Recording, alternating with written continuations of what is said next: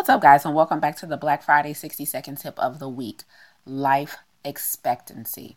And I'm not talking about how long we're expected to live.